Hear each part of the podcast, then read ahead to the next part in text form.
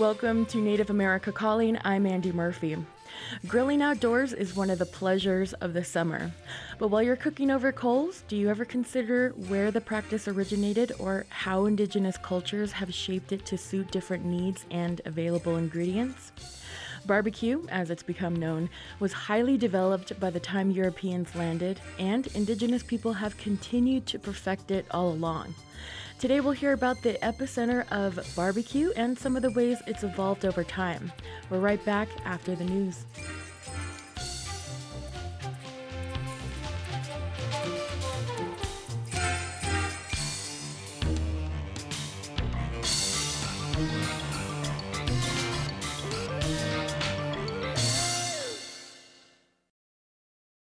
This is National Native News. I'm Antonia Gonzalez.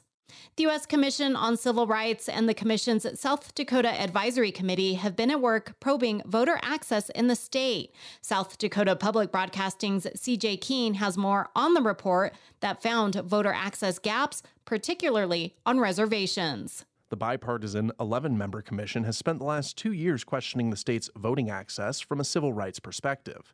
Travis Lettler is an economist and the chair of the State Advisory Committee. He says after careful consideration, they have an answer. Sometimes, if you live on a tribal area or you live on a reservation, your local polling place might be a county seat that might be prohibitively far to drive to vote. And then when you try to maybe do a, an early vote, what if you have a non standard address where you might again live on uh, tribal lands where you don't actually have a post office. Difficulty with voter ID regulations proves not every access challenge is geographic in nature. One of the recommendations that the committee said was what if the South Dakota Secretary of State published a simple one page infographic that could go out to county auditor's office polling locations that was just showing up to vote question mark? Here's what you need to bring. Don't have an id question mark? That's okay. Here's what you do it might cost a little bit of money to print them off but the gain to the average voter outweighs the cost of printing a, an infographic these recommendations aren't legally binding Federal civil rights analyst Mallory Trachtenberg says these findings will now be shared with lawmakers and federal officials. But that doesn't mean the end of the discussion. They're emotionally charged topics. Um, you know, civil rights is is really challenging to continue to have a conversation about these days. And I will highlight that you know, people could walk away from these conversations, but continue to have those conversations. It can be really painful, um, but the fact that they're still here and so many active committees doing this, um, it's it's pretty impressive. Every state and territory in the country has a similar advisory committee to the U.S. Civil Rights Commission. For National Native News in Rapid City, I'm CJ Keene. It's called Weaving Our Pride, a year long blanket weaving project in Juneau, Alaska to celebrate the LGBTQ plus community, led by master Tlingit weaver Lily Hope. Hope says the project gives youth of all identities and supportive adults a chance to sit side by side to create a shared work celebrating pride, community, and self. Over the next year, a team of six weavers will spend several days a week at the Zach Gordon Youth Center, assisting in making two blankets, one in the traditional Raven's Tail style and the other in the more modern Chilkat style. We're going to do bands of rainbow color and do a follow the leader kind of deal. So the mentor weaver will weave one row and the student will come behind and weave exactly the same row. Anyway, it's going to be pretty epic. Next summer, dancers will wear them for the first time at Celebration, a biennial Southeast Native Dance Festival held in Juneau after celebration, the robes will remain at the youth center and be worn for special ceremonies that include new names and coming out parties, as well as significant pride events. Only young people can wear them. The cool thing is that three of these six mentor weavers identify as queer. One mentor weaver has queer children, and the space that's being held by these weavers is safe, healing, affirmative, inspiring. Hope believes projects like Weaving Our Pride can bring positive, lasting change to the community. I'm Antonia Gonzalez.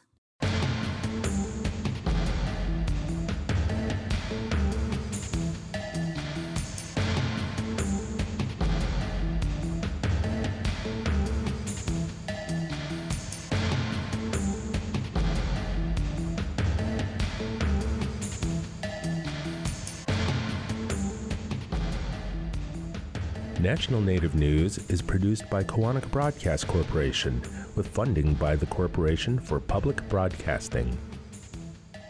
Nobody likes a crowded highway. A crowded crib is even worse. For a safe night's sleep, use a fitted sheet only and be sure there are no toys, blankets, or pillows around your baby.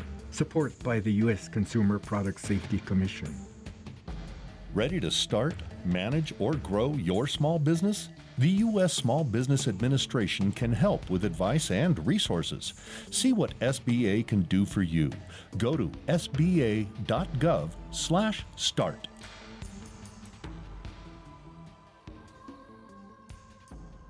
Native Voice One, the Native American Radio Network.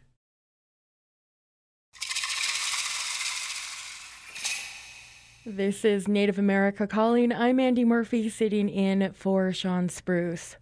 The indigenous Taino people first introduced pit barbecue to colonial explorers making their way through the Caribbean islands. The word barbecue comes from the Taino language. The original cooking style and flavors live on in restaurants and food trucks throughout the islands and up and down the East Coast and regional interpretations of barbecue, both traditional and modern, grow from the ingredients and knowledge available to tribes from coast to coast. It's more than just smoke and sauce. It's about getting the most out of what's on hand. Today, we'll explore the various styles of barbecue and where they came from. You can join us too. What does barbecue look like and taste like in your native community? What are some of your favorite foods to grill in your local area? Give us a call at 1 800 996 2848. That's also 1 800 99 Native. Joining us from Florida is Robert Rosa. He's the Florida representative of the United Confederation of Taino People and the president of the American Indian Movement Florida chapter. He's Taino. Welcome to Native America Calling, Robert. Taguaito, thank you. Um, thank you for having me.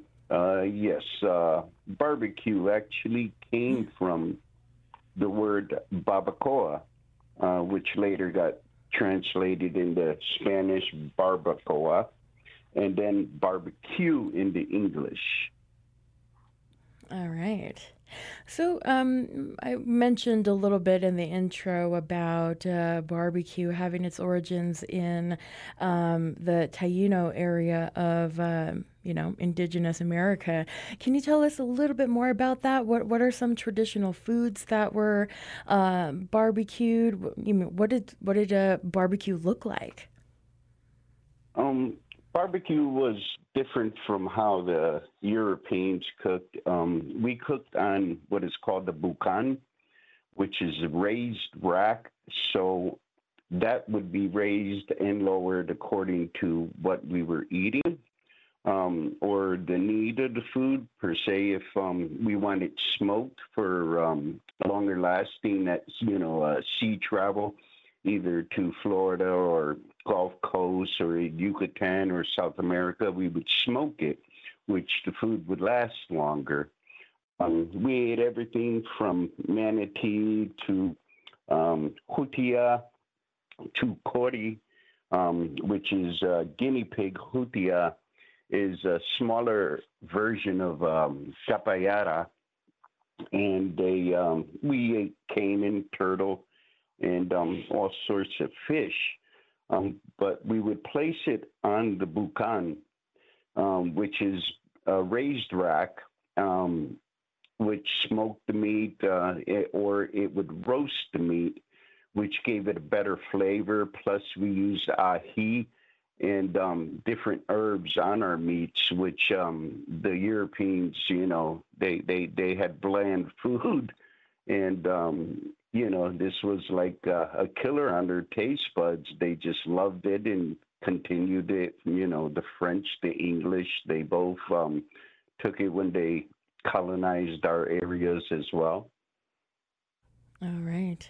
Yeah, fl- um, uh, smoke and that char just adds so much to um, to the flavors of something and turns it into something completely different. I mean, you can have the same kind of protein and um, you know turn it into something magic as as opposed to maybe boiling it or uh, cooking it a different way.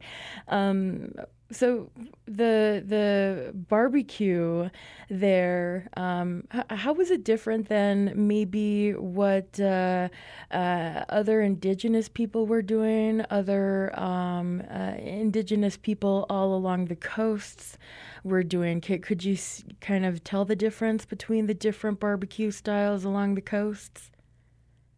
Oh yeah, definitely. Um, you could, um, you know, some dig a pit and um, put uh, banana leaves or, or leaves in there, and um, it, it, comes out just as well, but it's still almost similar um, to what the Europeans, um, than what the Europeans were doing. They would use, you know, a spigot, and most of the meat was basically burnt from the fire compared to how ours um, in the different indigenous cultures um, were made. They've done it for meats up in the plains. Um, they smoke them.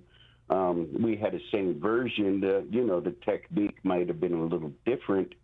Um, but then you have the Hawaiians. I believe they do a pit um, and um, roast the the the pigs down there, uh, which they didn't have at the time. I'm not sure what they had actually but they, it's a different style, but um, the taste is just completely different than um, how the Europeans were cooking. Right, right, and and then um, coming into uh, you know today times, how how has uh, barbecue um, Taino barbecue changed over time, and, and is it still a distinct you know different type of uh, barbecue compared to um, you know every other uh, culture? Um, well, it didn't change much per se. Um, you know, they're they're you know just uh, the variety of animals chosen that, that we eat, such as the pig, the cow.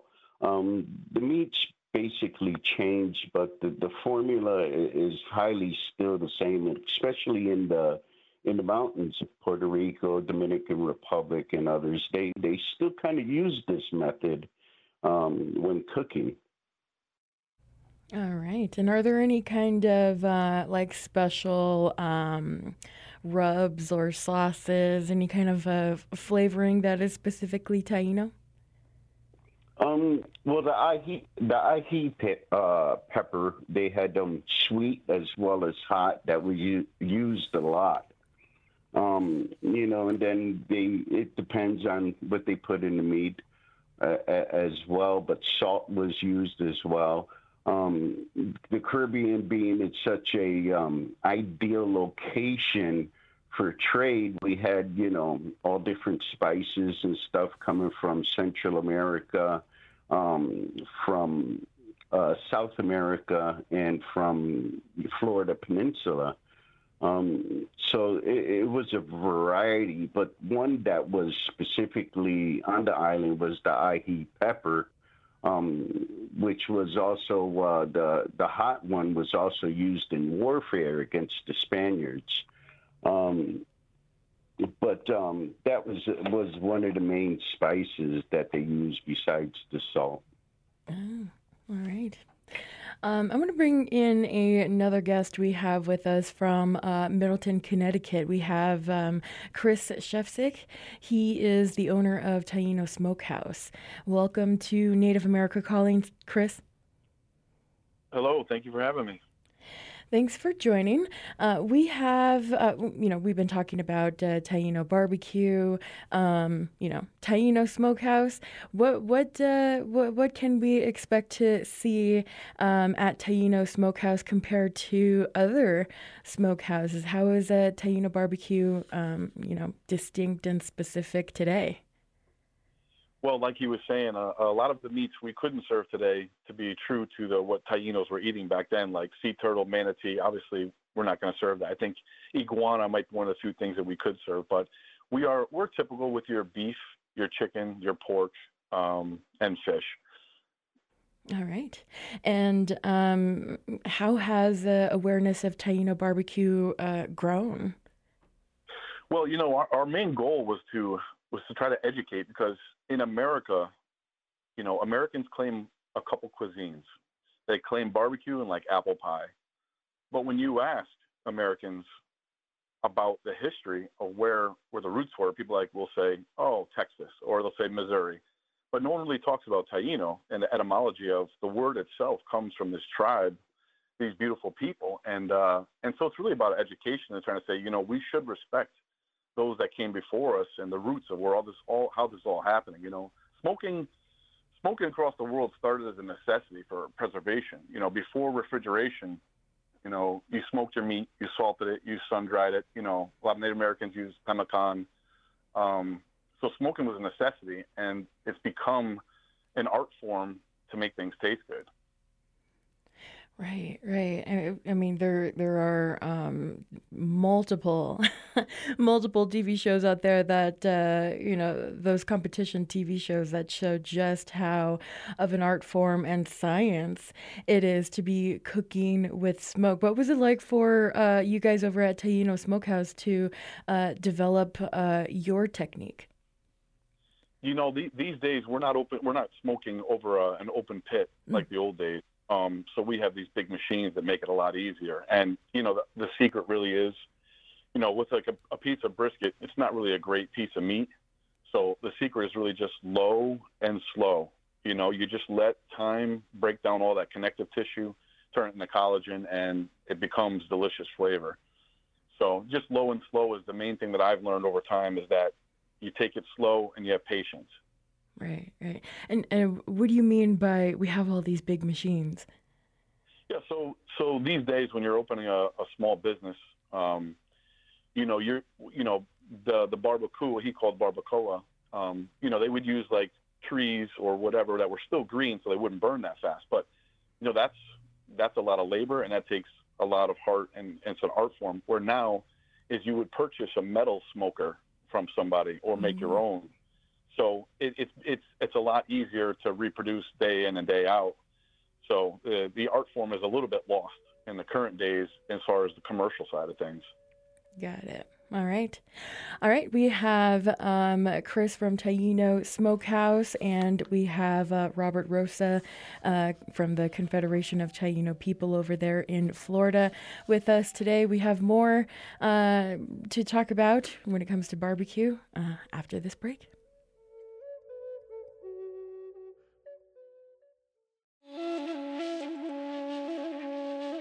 You might have trouble finding the Lake Traverse Reservation if you're going by some official South Dakota maps. That's because of conflicting interpretations of Native Trust land for the Sisseton, Wahpeton, Oyate, and some other tribes. We'll hear about the drive to clear up the state's understanding of reservation land on the next Native America Calling.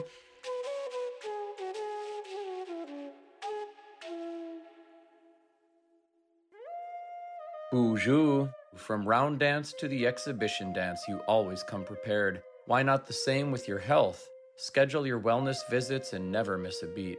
Contact your local Indian healthcare provider for more information. Visit healthcare.gov/coverage or call 1-800-318-2596. A message from the Centers for Medicare and Medicaid Services.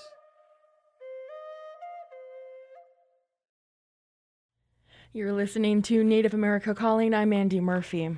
We're talking about barbecue today low and slow, or cooked fast over an open fire and flavored with smoke. How are the chefs grilling and barbecuing the traditional foods in your native community? Join us by giving us a call at 1 800 996 2848. We also have some very knowledgeable chefs on the show. You're welcome to ask them questions about barbecuing. That's also 1 800 99 Native. I want to bring back uh, Chris, uh, Chef Sick, uh, owner of Taino Smokehouse. Um, Chris, how did you get interested in studying the history of uh, barbecue, specifically uh, Taino barbecue? Um, it all started where I'm from in uh, in Connecticut, and um, it started with uh, a love and passion for Native American peoples. We have a our native tribe in the area was called the Wangunk, and the Wangunk are not mentioned, they're not celebrated, and they're not taught in the schools.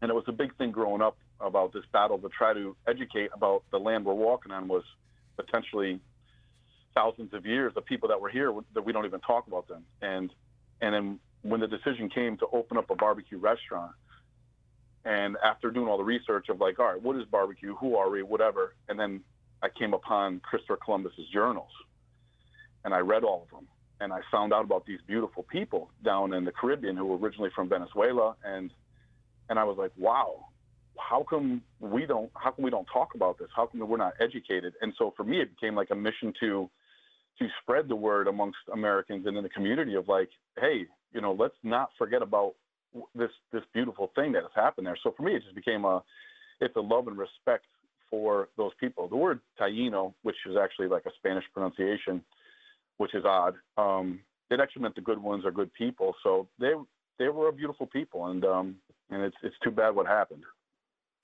Yeah, definitely, and and, and definitely what happened to, um, you know, some of the uh, some of the food and food traditions. Um, I want to bring Robert back in. Uh, Robert is a rep from United Confederation of Taino People, and with the AIM uh, Florida chapter. Uh, Robert, how was you know how did food, uh, culture, and education and tradition how did that change uh, with with colonization or you know maybe how is it maybe even used against the people?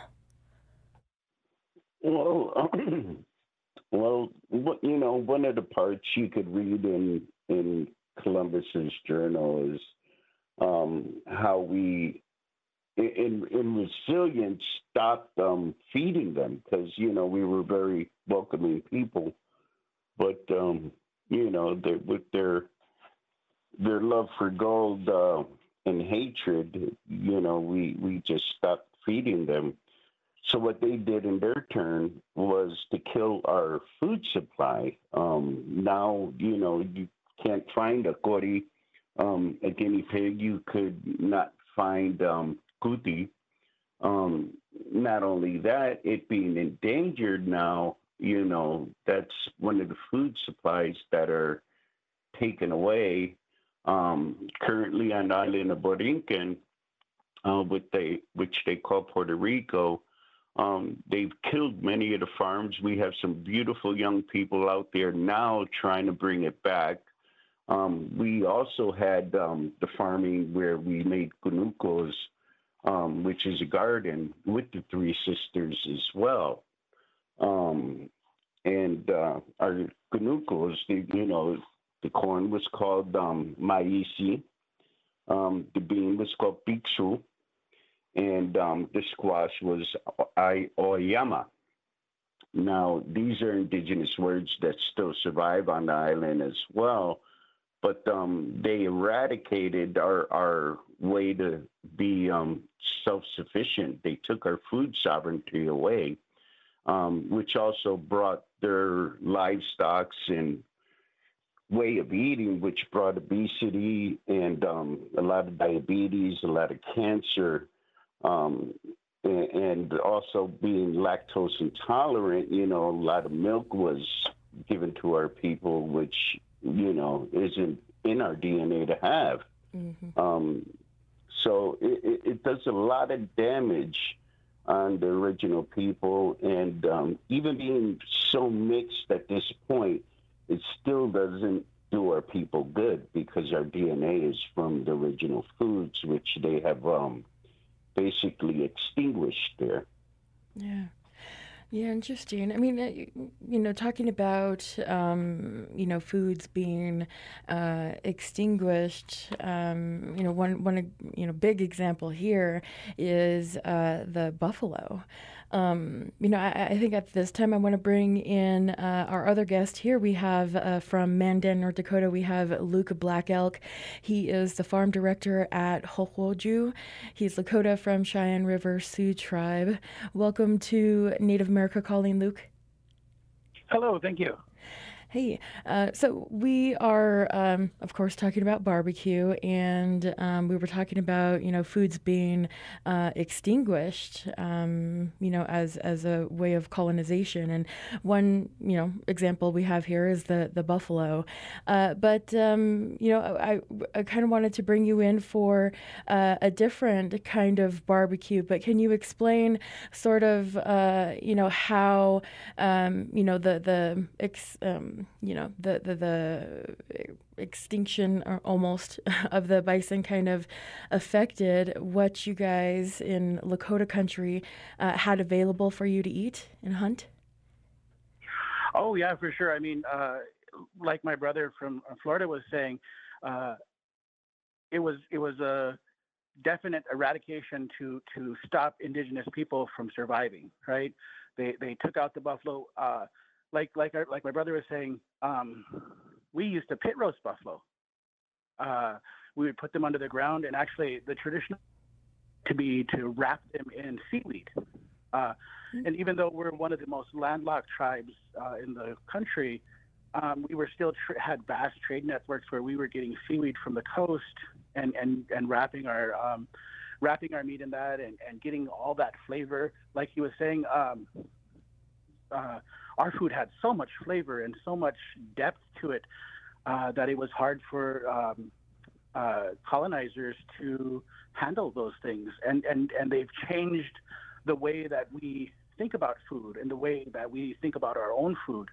Um, they took away a lot of those things, including the buffalo, um, but also uh, limited our access to a lot of other um, indigenous foods or, or, or they changed the name to our, of our foods from uh, there, there are things that we would eat from the rivers uh, called um, that we call potato that we the original potato. And uh, they started calling it rat potato. Or you know uh, they call uh, hog peanuts is another food that we have that, that they take and they change the name uh, to make it seem like it's not worthy of human consumption. Um, mm. or they would take like they did with the buffalo and just try to eradicate the whole food source and then replace it with things like beef or hog or uh, things like that, um, which are definitely things that we utilize now because we have to utilize it to survive. But uh, we are definitely getting back to those things. Um, one of the things that uh, we would have eaten traditionally would have been small mammals, uh, including things like the prairie dog, which is a keystone prairie, spe- prairie species. Uh, but we would have taken um, the prairie dog and actually roasted the whole prairie dog uh, with its hair on and left the skin on and and and uh, singed the hair off and then roasted that meat afterwards and let the let the fat uh, get into the meat, uh, which I think is a big part of barbacoa, right? Uh, is, is is that um, that meeting of of protein, good good solid protein and fats, right? Mm-hmm. Um, so so these flavors uh, have been an indigenous have been an indigenous cuisine for a long long time. Um, and so uh, we just have to i think we have to step back into those. And i think there are a lot of people like uh, my relative who's a chef uh, who are taking those things back for us Right, including the prairie dog. But when's the last time uh, maybe you had a prairie dog? grill, barbecued uh, prairie dog. oh, so so I actually, uh, uh, it's not something that I eat regularly, but uh-huh. last year we we um, took some people out who wanted to experience that, and we did a we uh, did a rendition of that, um, and it's delicious, delicious meat. You know, it just doesn't it just doesn't uh, um, taste the way uh, you think it's going to taste, but it, it's it's so good because it has all those uh, fats from the skin. Um, you know, and I really think that we as Indigenous people need to move back to our traditional foods because that's uh, like my brother was saying, that's what's causing a lot of the the prob- health problems in our society, from heart disease and diabetes and obesity. Mm-hmm. If we get back to our traditional foods, we can move past those things and get back to back back to our natural diet. Right, right. Yeah, you know, I've seen, um, you know, on the Navajo Nation uh, that, um, you know, cooking um, prairie dog over a fire, um, you know, to get rid of the hair and then, um, you know, uh, gutting it and then prepping it for uh, another, you know, couple minutes uh, over the fire again to, to finish it is, is something that's traditional on uh, Navajo Nation as well. I've never seen it, but um, definitely heard of, uh, you know, other families, you know, folks in, you know, even in my family, uh, doing, um, you know, doing that every now and then. It's it's interesting how, um, you know, our our views of, you know, what what we can put over the fire and and barbecue has kind of uh, changed. Um, you know, and, and, just like you said, you know, we're having to, uh, you know, rethink some of these things and and think about why you know, we have been led to think of our foods in these ways when they were completely fine long time ago. They were, you know, traditional long time ago. Um, uh, Luke, you know what what um, what uh, sort of things are you guys doing there to, uh, you know, help maybe younger people, people in the community, sort of uh, come back to you know understanding and appreciating some of these uh, prairie foods there.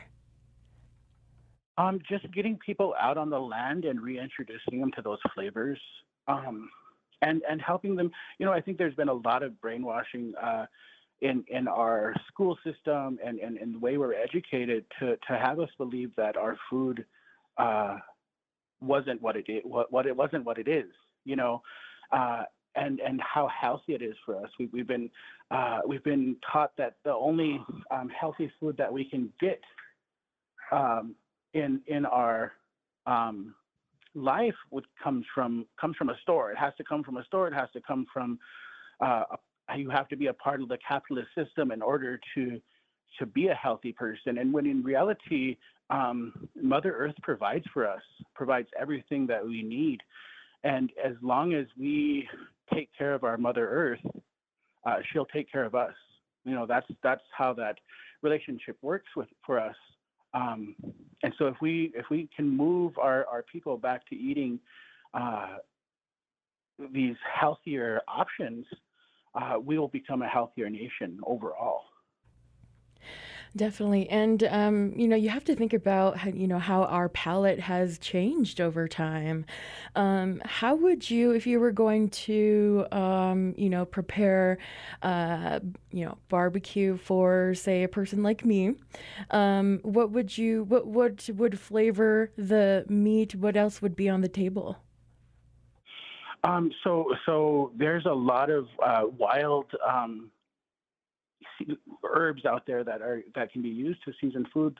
Some of my favorite are things like um, goldenrod leaf, um, uh, bee balm, flower and leaf, uh, wild. There's so many different kinds of wild allium, different kinds of wild onions out there, and garlics that you can utilize. Um, and then there's a lot of berry flavor. Uh, so one of the things that we make, uh, and, and, one of the gentlemen earlier mentioned it, is called, in English they call it pemmican, which I think is a um, restructuring of a Anishinaabe word. We call it wasna, which is dried meat uh, mixed with berries and fat. And it's a it's a survival food. It's what we'd send our hunters out with. But what it really is is it's dried meat, and then you roast the meat over fire, and then you add sweetening with uh, berries and fat to it, with uh, different kinds of fat to it.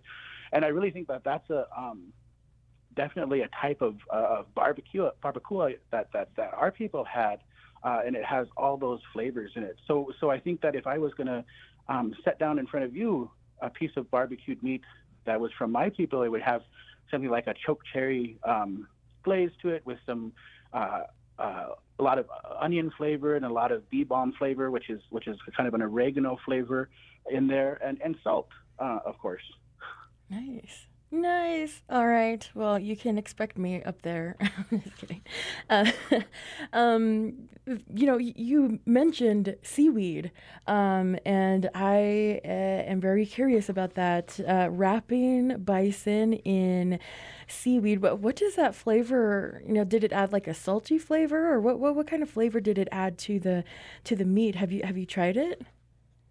It, de- it definitely uh, uh, definitely adds a salty flavor. Mm. Um, you know, you get a bit of the ocean flavor in there, and I think that that's uh, something that our people uh, craved was that salt. Because you know again I'm from a plains tribe. We're very landlocked. We don't have a lot of sources of salt but we were trading for salt with the people around this Great Salt Lake. And we were trading for seaweed uh, with the um, Nez Perce people who were trading with their Salish cousins along the west coast um, but you know, it, it, not only does it add uh, flavor, but it adds a lot of health benefits. And I think that that's uh, something that um, really goes along with a lot of indigenous cuisine is that a lot of uh, indigenous cuisine, and not just indigenous to the United States or South America or Central America, but indigenous across the world. Uh, when you look at the flavorings that they put in their food, a lot of it has medicinal value.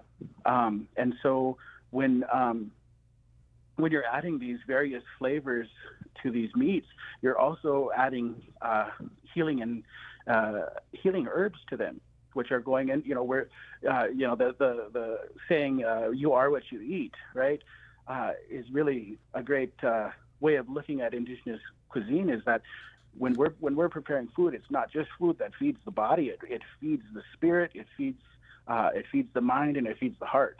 You know. Right, right, definitely. Um, we are talking about barbecue today, Indigenous barbecue, and how it's changed over time and how it looks different in uh, different regions among different tribes. Uh, you can join us. We are at 1 800 996 2848. That's also 1 800 99 Native. What kind of uh, traditional foods did your tribe and uh, Native community uh, put over a fire? What kind of foods did they smoke? Again, that's 1 800 996 2848.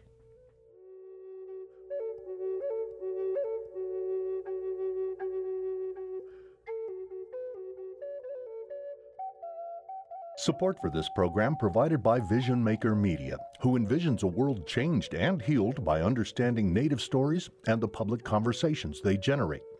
Nurturing the next generation of storytellers with courage, generosity, creativity, respect, and commitment.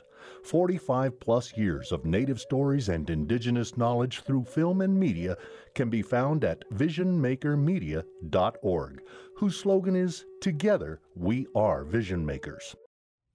Thank you for listening. This is Native America Calling. I'm Andy Murphy, sitting in for Shawn Spruce. We're focusing on barbecue today, and there's still time to join our conversation. How does cooking outside over an open flame or hot coals add flavor and texture to the traditional foods from your tribe? There's still time to join. We're at 1 800 996 2848. That's also 1 800 99 Native. Joining us from Augusta, Georgia is Dave Smoke McCluskey. He is a chef and owner of the Corn Mafia. He's Mohawk. Welcome back to Native America Calling, Dave. Hello, everybody. Hi, Andy. Hi. Uh, so we are, uh, of course, talking about barbecue, um, and I think one of the main things here is like the flavor of smoke. Um, how how important across the board is uh, is smoke? I think that that uh, smoke is almost a ubiquitous part of uh, Native American cooking uh, because we all cooked over open fires, or for the most part. So that smoke, whether it's uh, a, slowly smoldering fire that's that's cooking our fish, say over racks, um, and, and and smoking our fish for for later storage and for you know immediate eating as well. But um, it's really hard to separate, I think, smoke from uh, our, our traditional native foodways uh, with things that were cooked, if you will. So um, my my corn, as you know, has a you know part of the drying process. It it gets a little bit of fire roasting, so it takes on a little bit of smoky flavor, and it, it really uh, changed the thought of how corn was used for me. at least when I first started doing it this way, is that in our longhouses, traditionally things would uh, hang in our rafters. And our longhouses uh, were very smoky affairs. It was almost like living in a smokehouse. Mm-hmm. Uh, so a lot of our foods that were in there, and probably ourselves, uh, our, our, our ancestors smelled very smoky all the time because it didn't have very very great ventilation for such a large place. So um, as as our corn, as our as our dried meats hung up there in baskets and stuff, um, they took on even more of that subtle smoky flavor coming from our central fires. So uh, I think even our food that we're going to eat in an immediate fashion. Um, uh, you know, I was just sitting there thinking as I was listening to the guys talking. Uh, uh, we did it uh, Virginia Tech recently. We we did a very traditional Mohawk uh, dish called fish mush. Um, so it's basically fish and grits, if you will. Um, this particular one is we we put uh, trout that we'd caught in the stream uh, after it got seasoned, and we put it in the in the pit, if you will. So we kind of cook in a in a traditional pit there, and uh, you know we, we, we feed we feed embers underneath it, and and, and kind of it cooks from the bottom, you know, slowly. Um, the the uh, so the so the fish was smoky. Um, we took uh, watercress from the same fee, uh, from the same stream where the where the fish was caught, uh, a little bit of ramps, and uh, mixed all of that stuff together to kind of put it over the top of, of uh, freshly cooked hominy grits, or, or hum- hominy mushes we like to say. So uh, you know, to me, that's that's barbecue. Um, as well as just say smoked meats on a on a sandwich. I, I, I live here in the South, so I'm very much in tune with barbecue. I've got a lot of friends that have that have won many championships around the country, Right. uh, uh, uh, touring on teams and stuff, and we've cooked in other fashions. So.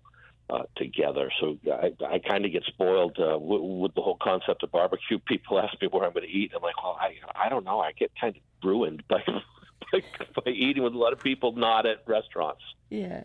Um, Yeah. so, but that, that, that whole long and slow concept uh, translates into most of our foods, from beans by the fireside. You know, you say barbecue beans. Well, barbecue and beans have been together for you know, ages uh, because we would cook those in the same fire or, or next to a wood fire and let them simmer long and slow, and they kind of take on that smoking. So, Yeah. um, when I see baked beans and barbecue here in the South, I kind of get a little bit of a chuckle because cause that's our food, as I say.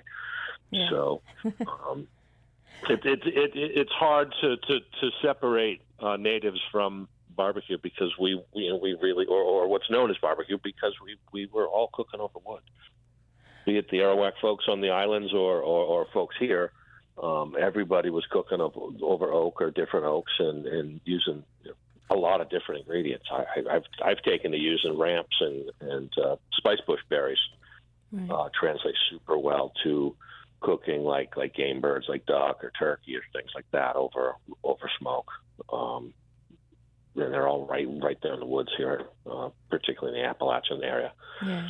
So Um, one one uh, you know thing that comes up uh, is uh, you know how important also um, you know barbecue as as we think of it today is um, you know a staple in African American uh, cooking. How did that sort of intersection um, happen, or, or you know how did that uh, come to be you know such a important you know pillar in African American food? Well, uh, particularly here in the Southeast, African American folks were, were relied upon uh, when they were enslaved to do the cooking. Um, so there's a there's a lot of food here in the Southeast that are that are hugely in, in, influenced by African culture and, and the way things were cooked. Um, and some of the things that that the uh, let's say slave owners or the owners of the plantations would would leave for the slaves and the farmhands would be things like ribs um, and, and and pork knuckles and things like that, neck bones and things that were just the stuff that they didn't really care about eating. So a lot of that stuff translates into Southern food and and thusly into barbecue. Because to make ribs kind of palatable, they really need that that uh, long and slow treatment. It breaks down a lot of that that the tendons and just the toughness that are there in the meat. So um, it's just a great way to cook things. And um, I'd like to say a lot of the, I'm not going to say all, but I'm going to say, let's say the wealthy uh, southern landowners weren't your most uh, uh, hardworking folks. So uh, a lot of this stuff was was left to black folks to cook even beyond slavery. So uh, they've they've they've carried on that tradition, uh, particularly with whole hog cooking and, and, and cooking of like lar- larger cuts. So um, I've, I've got a lot of African American friends that, that that still cook cook barbecue, and it's it's it's a huge tradition because it was part of their culture from here, uh, from from kind of that let's say the 1619 date if we want to grab that. Uh, a lot of that stuff translated pretty well, and and uh, uh, it's tough to kind of break down. I think uh, as barbecue as it is today, uh, any one culture that that owes uh, you know that, that, that really gets all of the credit for it. Um, it's kind of an argument amongst a lot of folks as as we sit around other other fires cooking different foods. But we talk about the barbecue a little bit. You know, the African American community has played a huge role in uh, the shaping of Southern barbecue. Um, but you know, nowadays it's it's a lot of uh, European Americans that are in the front front uh, of, of, of pushing what people know as barbecue here in the country. So. Um, right it's interesting. So it's it's it's not just one one of the European cultures. It's it's many. Here in South Carolina, we have five different barbecue sauces, and they're all they all kind of come from the different communities that, that were around the state. So, like mm-hmm. the Germans brought mustard in, into our barbecue here. Um, vinegar and peppers, um, kind of an, uh, an interesting thing. A little bit of vinegar and pepper on the meat could be native because of uh, vinegar and pepper. Peppers are native to the Americas, so um, adding that to traditional barbecue in South Carolina is is like whole hog barbecue. Uh, it's seasoned with just that vinegar and hot pepper, if you will, a little bit of salt, right. um, which is what you really judge a pit master by is is how their pork is off of the off of the smoker. Right. Um, so it's pretty interesting to me. I don't usually eat barbecue sauces, so when people ask ask for barbecue sauces, I'm like, well, I've been kind of spoiled because I eat stuff right off the pit. and it's just got a little bit of vinegar, kind of cut, cuts the unctuousness of the fat that um, was prized in Native American cooking. I, I think that's why folks have taken to hogs so much is that fat fat wasn't something that we had in our diets or, or a lot of. So yeah. uh, that fat was that that richness that, that kind of coats your mouth. That vinegar helps to cut that. Right. Um, and I would think with some of the other animals, like like deer fat, isn't such a great thing.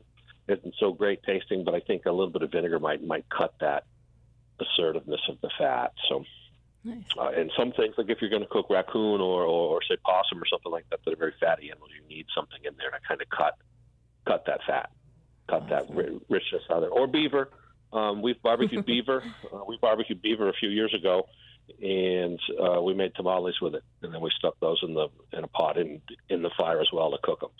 Um, oh, nice. I would call that barbecue. So there's a lot of things that I consider to just be things that like you can't really separate because barbecue is part of the technique of the whole final dish. So right. um, sometimes tamales I might con- consider that. I might consider uh, Navajo kneel down bread to be a kind of a barbecue item, if you will.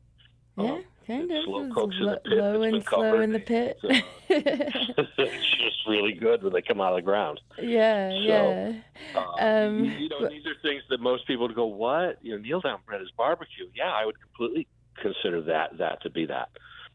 So Yeah, um, takes on a little bit of that uh, smoke from the coals up top and, uh, you know, low and slow on the bottom. Um, thanks so much for that, uh, Dave. Uh, I want to go over to our other guest here. We have in uh, joining us from Minnesota is James Anderson. He's the owner of Old Southern Barbecue and a motivational speaker. He's Lac Courte Oreilles Ojibwe. Welcome back to Native America Calling, James. Boozhoo. Thanks for having me, Big Miigwech. Yeah, so you, you know we're talking about barbecue, and we just kind of came up to um, you know barbecue as we kind of know it today. Uh, your restaurant and your family's legacy is built around what um, you know we would consider Southern barbecue. How would you describe it, and how does it relate to you know the origins of uh, barbecue? Well, the, my my dad used to say so back back um, back in the day, we he'd be we made our first smoker out of a garbage can in our in our backyard, and you'd say smoking's in our blood, which is true. I mean, whether uh, whether I'd be fishing with my my uncle, um, and we'd we'd make that fish over the fire, or um, rabbit, venison, whatever it is, Ojibwe uh, style meats. Uh, everything was done open fire, and that just kind of uh, that's that's been with my family for as long as I can remember. Uh, my my my family, my grandma uh, used to say it takes all kinds to uh, be in a community, and I feel like my my roots, my family roots. Uh, I'm also part Choctaw. My people were business people, and we cooked. so that's that's just in in our blood, and uh, so we uh, own restaurants today and Old Southern Barbecue is something I'm very proud of, as well as uh, Famous Dave's. Very proud of uh, the work that we do because it's about when you're feeding the community, it's about nourishing people and making people happy. We gather around, we have our feasts, we have our celebrations, and I think that's what makes uh, barbecue uh, something wonderful is because it happened around the celebrations. Yes, we had it for just every day you have to eat, but it's also celebration. You bring out your your you bring out your big uh, big your best meat for uh, something great that happened, a homecoming, a uh, um, something great happened in the community, and that's how we believe it. And anytime somebody spends their hard-earned money, they come into our restaurant. We want to make sure they have an amazing meal. And I, I don't, and I believe, especially after all your guests, just the history of smoking meat there's no there's it's it's truly fine dining. Right, right. You know, taking care of uh, a cut of meat for hours and hours, and and um, you know, learning when to add certain um, ingredients um, is is really definitely a science and an art. Um, you know, you were just mentioning your family. Uh, you know, famous Dave uh, Dave Anderson uh, is um, your your father there. Um, how did you know? how would you? Uh, well, I want to ask this: Is there an education process, I guess, for uh, the public about uh, connecting with barbecue's roots? When it comes to the education, I think honestly, if you were to go to any smokehouse um, in your area and talk to the men and women who are running the pit, no matter what culture you're co- going to come from, you're going to get a you're going to get knowledge and and thoughts and ideas because once again this is not just working with food this is a passion. And people like to talk about it. It's an art. And people like to talk about their art. So the men and women we have in our restaurant if you were to talk to them about it they have no problem talking about it and sharing ideas sharing thoughts because it's it's it's like jazz it's creative it's alive and eh, there's no wrong way to do it. As your previous guest was talking about beaver and doing different foods and testing different things out. The key is just to do it uh, with that open fire or in, in a pit, smoking for hours and giving a shot. You can go to the National Barbecue Association and get all the knowledge you want. Uh, yet, uh, I kind of look at it as there's there's knowledge I can learn about my Anishinaabe culture from a book too, Yet, uh, walking with my aunties and uncles in the woods, you get a whole new sense of what the culture is as they're talking to you and sharing education. It's it's something that you barbecue is something that you need to just get in there, experience, make some mistakes, and and just have fun with it. It's art. Right. And I think even the mistakes are pretty tasty. Um, uh, one last thing before we wrap it up, we're wrapping it up just now. If uh, somebody were to go and, uh, you know, do barbecue for the first time, maybe this weekend, what kind of meat, what kind of meat would you suggest? Oh, I would definitely uh, go chicken or, or ribs. Um, it's something that's a slower smoke and uh, you just got to get it up to the, that uh, right temp, and you're ready to go. You can test out some seasonings. The big cuts of meat take hours and hours and hours, if you do have that time, I would truly recommend to all the people you get a, uh, a pork shoulder, a pork, uh, we call it a pork butt or a Boston butt in the industry. Mm-hmm. It's a very forgiving piece of meat. You can smoke it for, I would recommend 10 to 12, 14 hours and uh, uh, season up real good with whatever you want to t- test out. But you really can't go wrong with a pork butt. Chicken is also a great and uh, uh, uh great if you want to do a shorter smoke, about three three hours. All right. All right, that is all the time we have for our juicy conversation today. I'm Andy Murphy. We'll be back tomorrow uh, talking about South Dakota maps and where are the reservations.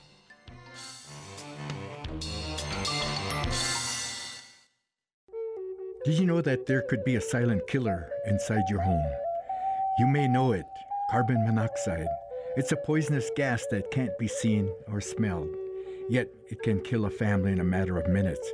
You can protect yours by installing carbon monoxide alarms throughout your home.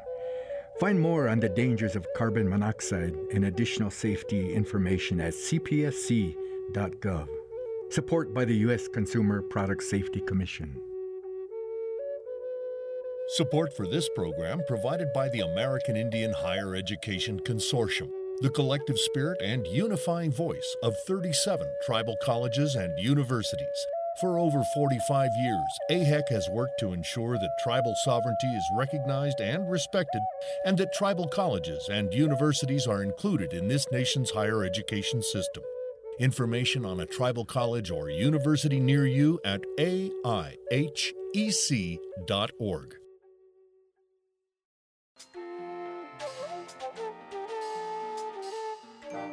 Native America Calling is produced in the Annenberg National Native Voice Studios in Albuquerque, New Mexico by Koahnic Broadcast Corporation, a native nonprofit media organization. Funding is provided by the Corporation for Public Broadcasting with support from the Public Radio Satellite Service. Music is by Brent Michael Davids. Native Voice One, the Native American Radio Network.